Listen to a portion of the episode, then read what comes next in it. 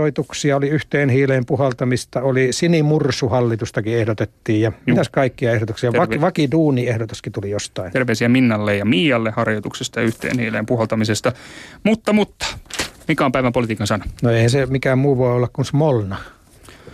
Smolna, eli valtioneuvoston juhlahuoneisto. Näin mm. se on. Se on pääkallon paikka Kyllä. tällä viikolla. Ja tota, sillähän on kiinnostava historia tietysti, että se tota, pu- oli punakaartin päämajana Mm-hmm. sisällissodan aikana ja Sen silloin, lisäksi silloin, se se on- nimitettiin, silloin se nimettiin Smolnaksi. Niin mistä se tuli se nimi? Se, No mikä, se- mikä on Smolna? Se on rakennus jossain muualla. Se on Pietarissa on tämmöinen Smolna-palatsi.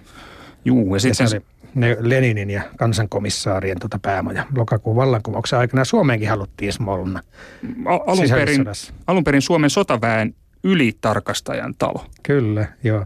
Tämä on hauska tämä Smolnan ö, kielihistoria. Siis sehän on venäjän kielen. Sanasta Smolna tulee ja se tota, tarkoittaa pihkaa. Pihkaa. Pihkaa. Onko se ideologista l- pihkaa? Ideologista liimaa. Ideologista pihkaa. Otetaan se liima nyt pois. Smolnassa keitetään ideologista hässäkkää.